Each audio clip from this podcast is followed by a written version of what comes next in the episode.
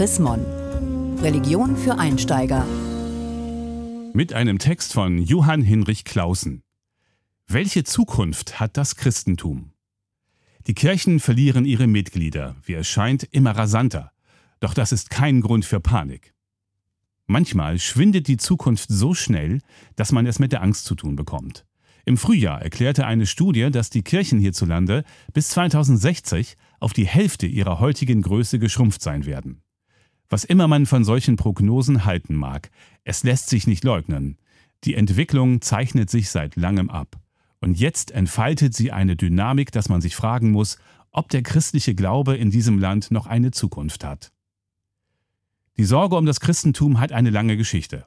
Vor 100 Jahren waren Bücher groß in Mode, die das Ende des Christentums ansagten und die Geburt einer Religion der Zukunft verkündeten.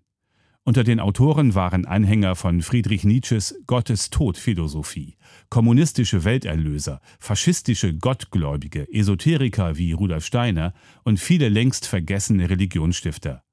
Von ihren Prognosen ist wenig geblieben. Die Kirchen haben sich als erstaunlich beharrlich und wandlungsfähig erwiesen. Doch das ist ein schwacher Trost. Die sinkenden Zahlen der Kirchenmitglieder und des Gottesdienstbesuchs sind nur äußere Zeichen.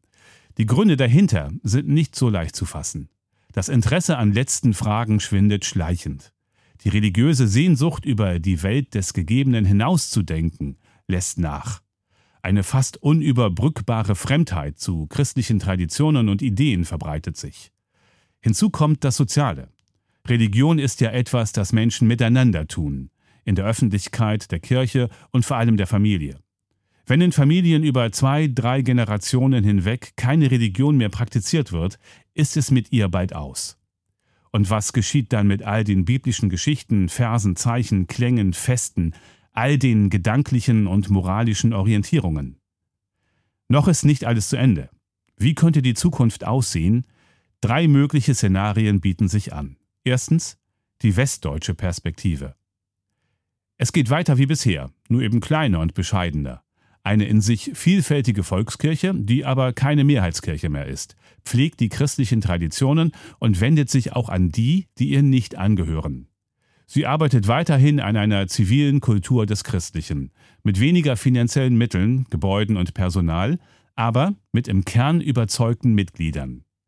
Dies würden aber vor allem Menschen aus der oberen Mittelklasse sein, für die das Christentum ein wesentlicher Teil ihres bürgerlichen Selbstverständnisses ist.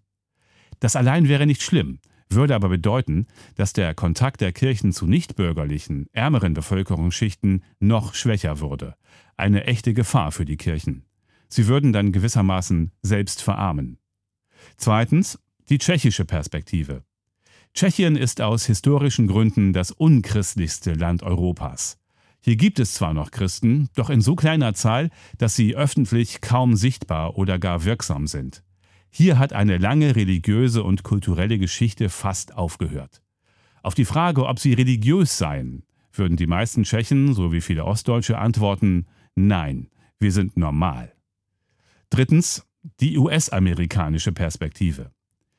Nicht das Christentum hört auf, wohl aber die lebenslange konfessionelle Bindung an eine große Kirche. Man wechselt zwischen frommen und atheistischen, christlichen und andersreligiösen Phasen, je nachdem, was biografisch gerade dran ist. Man gehört mal dieser, mal jener Kirche oder Yoga-Gruppe an und empfindet dies nicht als Verrat, sondern als Wahlfreiheit. Das ähnelt dem Kaufverhalten von spätmodernen Konsumenten, kann aber durchaus mit religiöser Lebendigkeit und einem ernsten Suchen verbunden sein.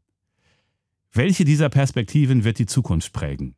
Wahrscheinlich jeder ein bisschen. Doch wichtiger als die Sorge um die Zukunft der Kirchen ist die Frage, welchen Beitrag der christliche Glaube und seine Gemeinschaften jetzt für die Zukunft eines guten Lebens auf dieser Erde leisten. Gelesen von Hans-Gerd Martens, Juli 2019. Mehr Informationen unter www.chrismon.de